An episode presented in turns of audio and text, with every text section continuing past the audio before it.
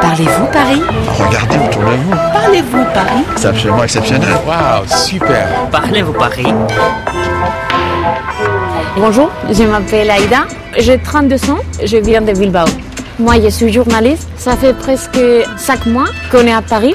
Je pense qu'on est dans les meilleurs endroits du monde pour pouvoir devenir un jour journaliste de mode.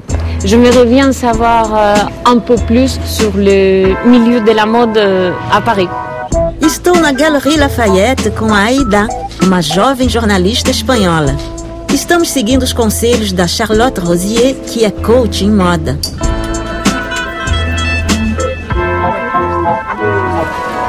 Maintenant, je voudrais qu'on fasse un petit test de colorimétrie. Vamos fazer um teste de colorimétrie.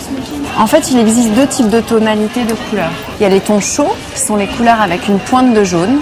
Donc, par exemple, le doré, le marron, le beige, d'accord Et puis, il y a des couleurs froides. Les couleurs froides, c'est toutes les couleurs dans lesquelles il n'y a pas de jaune. Le noir, l'argenté, le blanc, le bleu ciel, le bleu marine, le rose fuchsia, la couleur de mon rouge à lèvres. On a chacun une tonalité, donc soit chaud, soit froid, qui nous met plus en valeur qu'une autre. Existem dois tipos de cores: as cores quentes, les couleurs chaudes, que tem uma nuance de amarelo, e as cores frias, les couleurs froides. Je voudrais lui montrer ça. Ça, c'est bien. 38. Et je voudrais, juste pour illustrer au niveau des couleurs, il me faut un truc blanc-blanc et un truc beige. Vous avez ça? Charlotte mostra um bustier branco e um bege, près du visage, perto do rosto da Aida. Alors, regardez-vous. Fermez les yeux. Ouvrez les yeux. Vous vous trouvez plus rayonnante dans lequel? Et le blanc. Le blanc.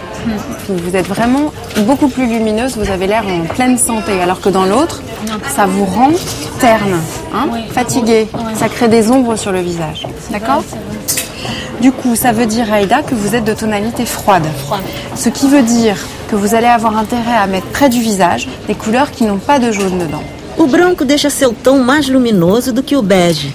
Então, a Aida deve usar perto do rosto cores frias como o azul, o rosa, o cinza. Ce qui veut dire que la robe que vous portez aujourd'hui, Aïda, la couleur n'est pas la plus adaptée. Non, parce que dans le bordeaux, il y a du jaune. C'est la cata. Par contre, j'ai une astuce. ah ok, ok. Vous vous débrouillez pour mettre près du visage une couleur qui est froide. Si vous mettez un foulard ou une écharpe blanche ou bleu ciel ou rose très clair, ça va rééquilibrer tout ça. A Aida pode muito bem usar cores quentes como le vert, le orange ou le marron, mas colocando uma echarpe de cor fria perto do rosto. Donc là, effectivement, c'est un, un étage euh, où il y a des créateurs un peu plus connus euh, en ce moment. euh. Agora vamos ao andar dos estilistas. Aida gostaria de saber mais sobre a indústria da moda. Alors, euh, je voudrais savoir vraiment comment ça se passe. Donc, il y a un défilé et après ça, dans n'importe quelle boutique, comment on fait pour copier tout ça? Alors le chemin en fait entre un Oui. vêtement qu'on trouve sur les podiums Oui. et le fait qu'il se retrouve au magasin. Euh, donc les défilés ont lieu beaucoup beaucoup de temps à l'avance. À partir du moment où il y a eu un défilé, il y a eu une tendance, eh bien il y a une adaptation pour les magasins. Todos os grandes nomes da moda estão ali: Chanel, Balenciaga, Dior. Os criadores dessas marcas prestigiosas desenham os modelos que são apresentados nos desfiles. Défilé.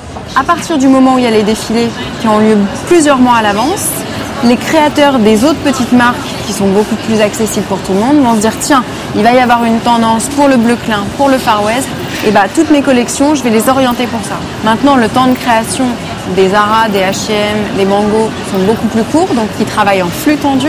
Les matières sont évidemment un peu moins belles, quoique, mais on arrive facilement à se faire des petits styles assez sympas, inspirés des grandes maisons de couture. As marcas de prêt-à-porter copiam as tendências das marcas de luxo, les grandes maisons de couture.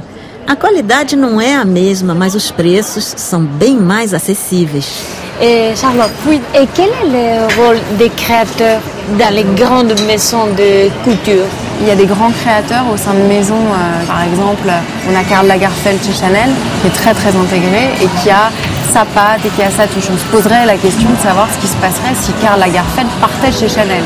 Il y aurait toujours des codes, il y aurait toujours une approche Chanel, le poids présent du noir et du blanc, etc.